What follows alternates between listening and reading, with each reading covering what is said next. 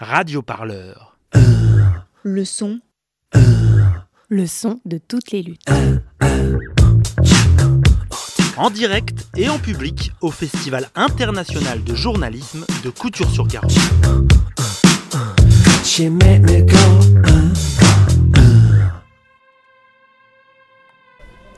Cédric Héroux, je suis agriculteur dans la vallée de la Roya et euh, je suis ici au Festival de Couture, le Festival de journalisme, pour parler un peu de ce qui se passe dans la vallée de la Roya sur l'aide qu'on a apportée aux, personnes migrantes euh, à la frontière franco-italienne.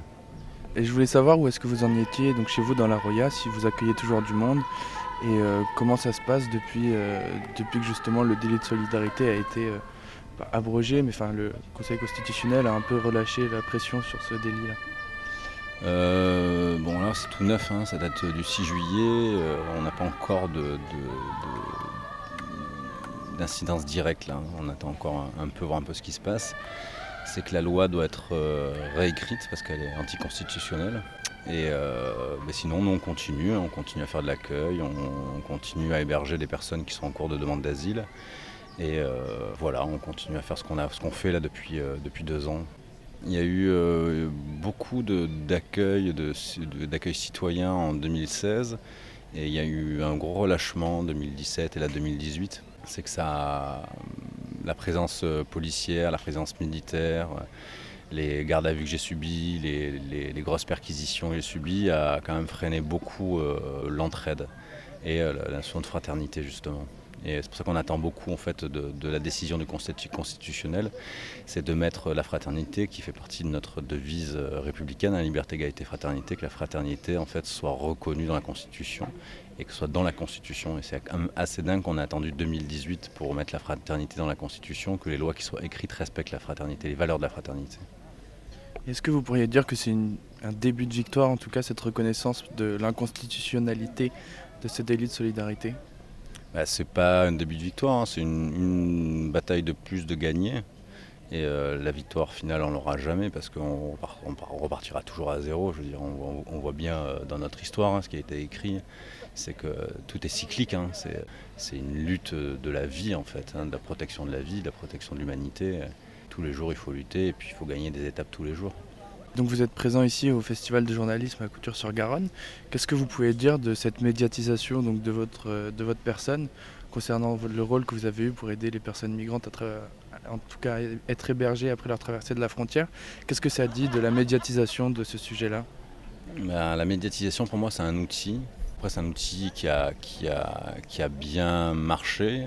Mais après euh, je suis tout à fait conscient que que le journalisme est devenu mercantile et euh, qu'on vend des choses qui s'achètent.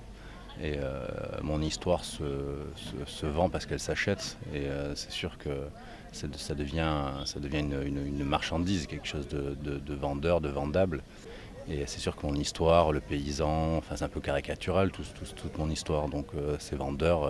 et, après, on essaie de se servir de ça pour euh, lancer un message. L'important, c'est pas qu'une personne soit médiatisée, c'est qu'un un message soit médiatisé.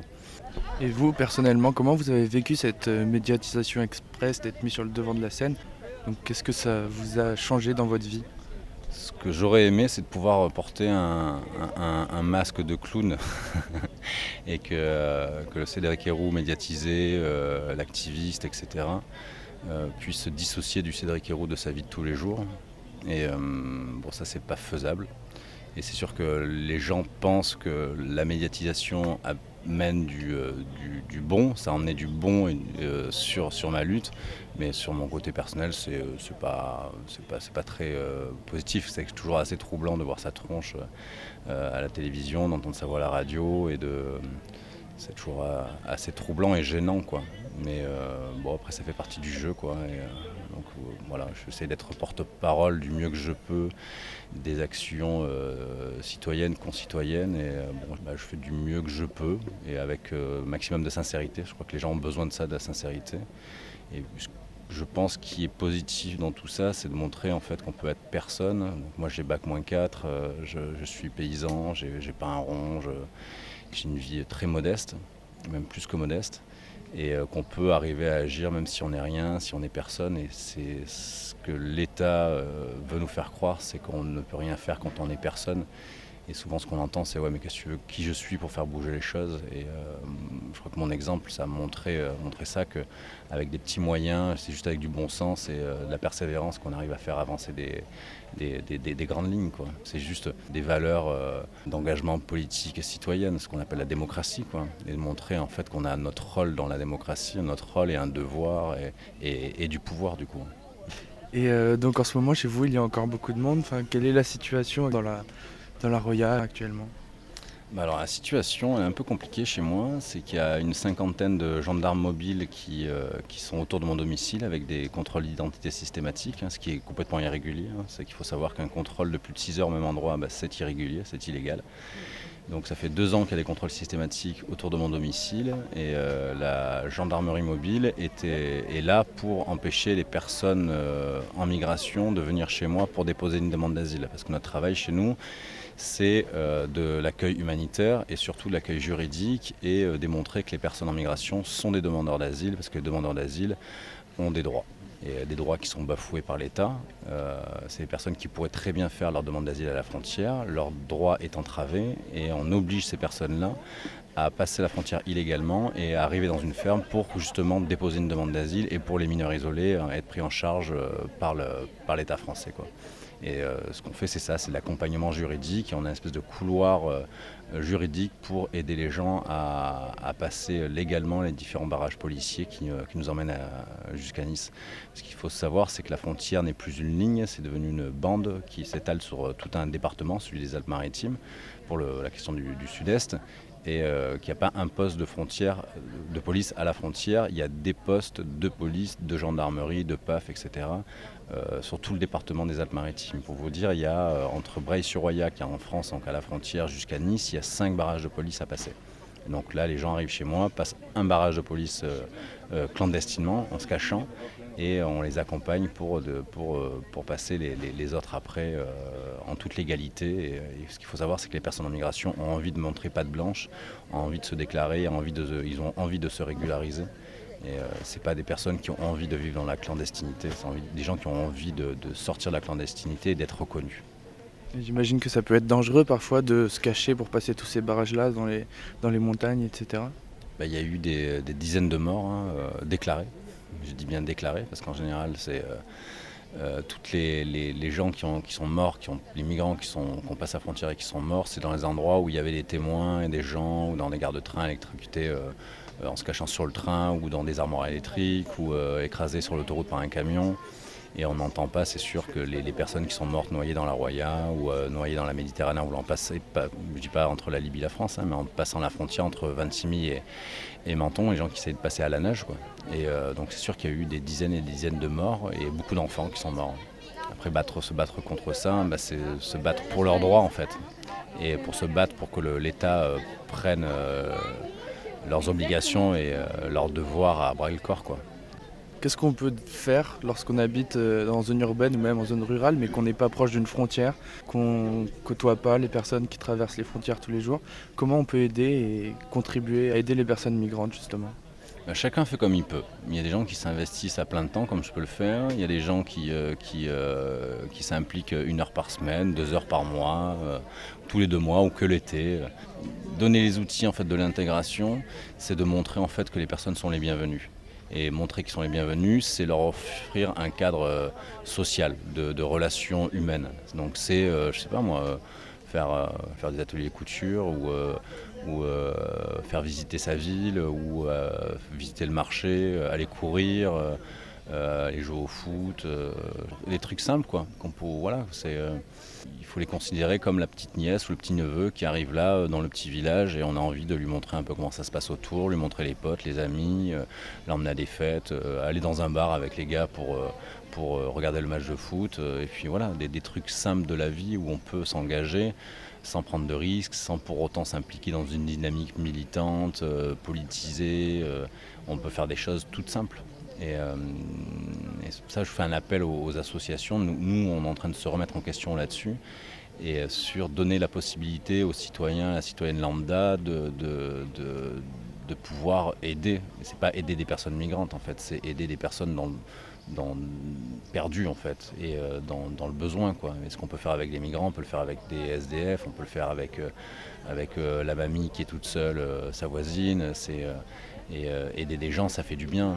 Il y a plein de choses à faire. En fait, il faut juste être se sensibiliser à la détresse des gens. Comment s'est passé la première fois que vous avez aidé quelqu'un à traverser cette frontière franco-italienne?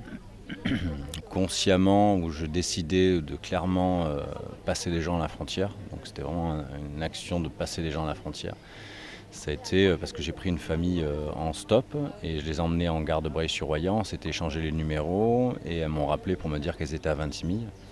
Et pour moi, il était inconcevable que de, laisser une famille comme ça avec des gamins prendre des risques pour aller faire une demande d'asile et puis toutes les personnes que j'ai aidées en 2016, j'ai fait beaucoup de passages de frontières en 2016, toutes les personnes que j'ai aidées ont, leur statut de réfugié. Donc euh, pourquoi, pourquoi les, obliger à ces personnes de se mettre dans la clandestinité, les obliger à, prendre des risques quoi. Et quand euh, j'ai entendu Colomb il y, a il y a quelques mois de ça de dire que toutes les associations dont je fais partie étaient complices des réseaux de passeurs parce que on était complice indirect. Mais euh, lui, il est complice euh, directement. C'est le, ministère de l'Intérieur. Il est responsable de la police, il est responsable du contrôle à la frontière, qui, je rappelle, contre la frontière, a été mis en place pour la lutte contre le terrorisme et qui, en fait, ne fait que du flux, du flux migratoire dans l'espace Schengen où la libre circulation est quand même, euh, c'est la base de Schengen, quoi, la libre circulation dans l'Europe et euh, de remettre des, contrôles à la frontière euh, et d'empêcher des gens de circuler. Ça crée des réseaux de pédophilie, ça crée des réseaux de passeurs et M. Collomb est directement euh, à la tête de, des conséquences en fait, de la création de ces réseaux de passeurs. Et le plus grand coupable, c'est lui. Quoi. Et avec votre association, vous êtes combien pour aider juridiquement, faire les papiers administratifs, amener les gens en préfecture, etc. Combien vous êtes pour faire tout ça? On n'est pas si nombreux que ça, on doit être euh, un peu moins d'une dizaine. Après, on a beaucoup de bénévoles qui viennent et c'est surtout les avocats en fait qui, euh, travaillent. Voilà, on n'est pas, pas très très très nombreux, non. Mm. Du coup, vous êtes un peu formé au droit euh, pour comprendre un peu toute cette paperasse?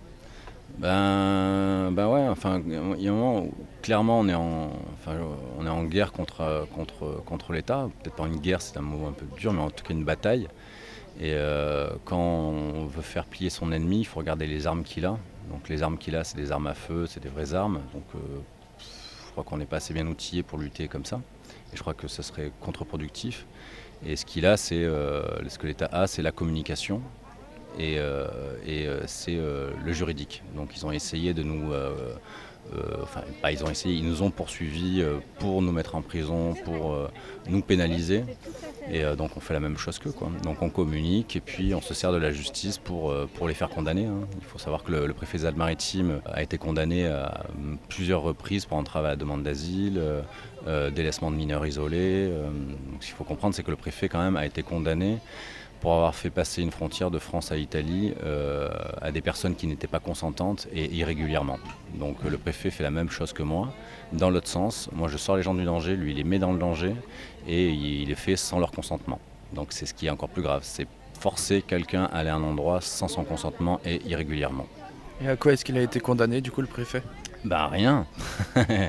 en fait, euh, quand, il se fait condamner, il dit non, c'est une petite erreur administrative, euh, rien de grave.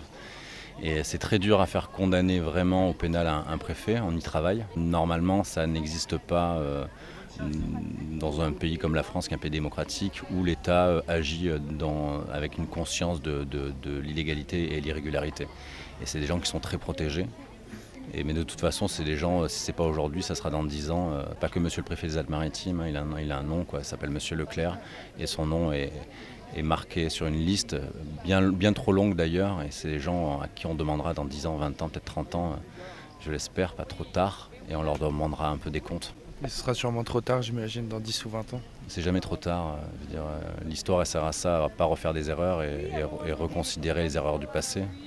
Et euh, je vois bien, pendant la Deuxième Guerre mondiale, on a fait des grosses erreurs. Et souvent, quand on y fait allusion, on se retrouve en procès. Moi, j'ai deux procès sur le cul à cause de ça, avec Ciotti, qui est député, et le préfet d'ailleurs et de dire oui mais maintenant c'est notre génération n'est absolument c'est plus possible qu'on refasse la même chose parce qu'on vaut bien mieux que la, dernière génération c'est pas vrai quoi on n'est pas meilleur que les autres on n'est pas meilleur que la dernière génération et euh, leur rappeler ça quoi euh, pendant la Deuxième Guerre mondiale, tout le monde a trouvé ça normal, enfin quasiment tout le monde a trouvé ça normal, parce qu'on s'est habitué petit à petit à ce qui se passait. Mais je pense que dans 20 ans, qu'on dira dans la Méditerranée, c'est l'endroit le plus mortifère au monde, et l'Italie, c'est l'endroit où il y a le plus de morts, l'endroit frontalier où il y a le plus de morts, 30 000 morts quoi quand même depuis 2015, euh, ben, on se dira, ben, tiens, qu'est-ce qui s'est passé, comment on s'est tous positionnés par rapport à ça? Et, c'est que ce qu'on trouve normal ne sera pas normal dans 10 ans, dans 20 ans. Quoi. Radio Parleur. Le son. Le son de toutes les luttes. En direct et en public au Festival international de journalisme de Couture-sur-Garonne.